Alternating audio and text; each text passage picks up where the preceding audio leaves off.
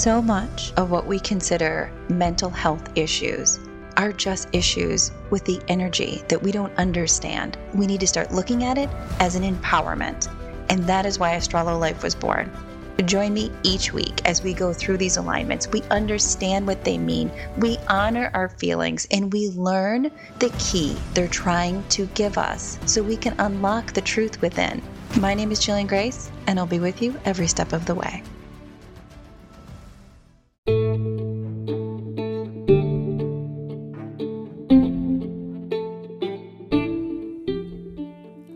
Quieting the mind and why it's important.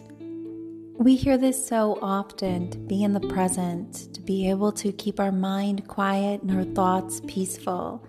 It's such an important concept when it comes to growing yourself emotionally and spiritually. So, why is it important? And that's one thing that can drive you crazy. It seems like there's all these rules, but nobody really explains why you need to do this. Well, the answer to this one is relatively simple Everything is a vibration. So, the only way for your body and for you to create and for everything around you to exist is a vibration. Your thoughts are a vibration. So, if you're thinking, then you're tapping into a very specific frequency, and things in your life are going to reflect that frequency. They're going to return back to you at that frequency. So, Take a moment. What are you thinking about? How does it make you feel? That will be how your life shows up. That will be the frequency that you're living. Are you happy with that? If you're not, that's the reason you quiet your mind. If you take a moment to quiet your mind and have no thought, all of a sudden, your point of attraction all of the frequency you're sending out suddenly stops.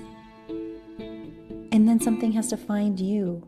And what finds you during that silence, the frequency that grows and connects, is the frequency that you truly are.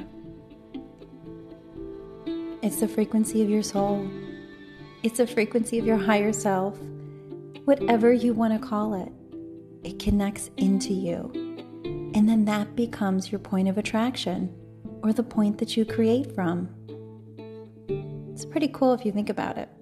You're in control of everything around you. And one of the most important things that you learn on your journey is how to make sure you can be in control of your mind, your frequency, the energy you're sending off, and ultimately, your destiny.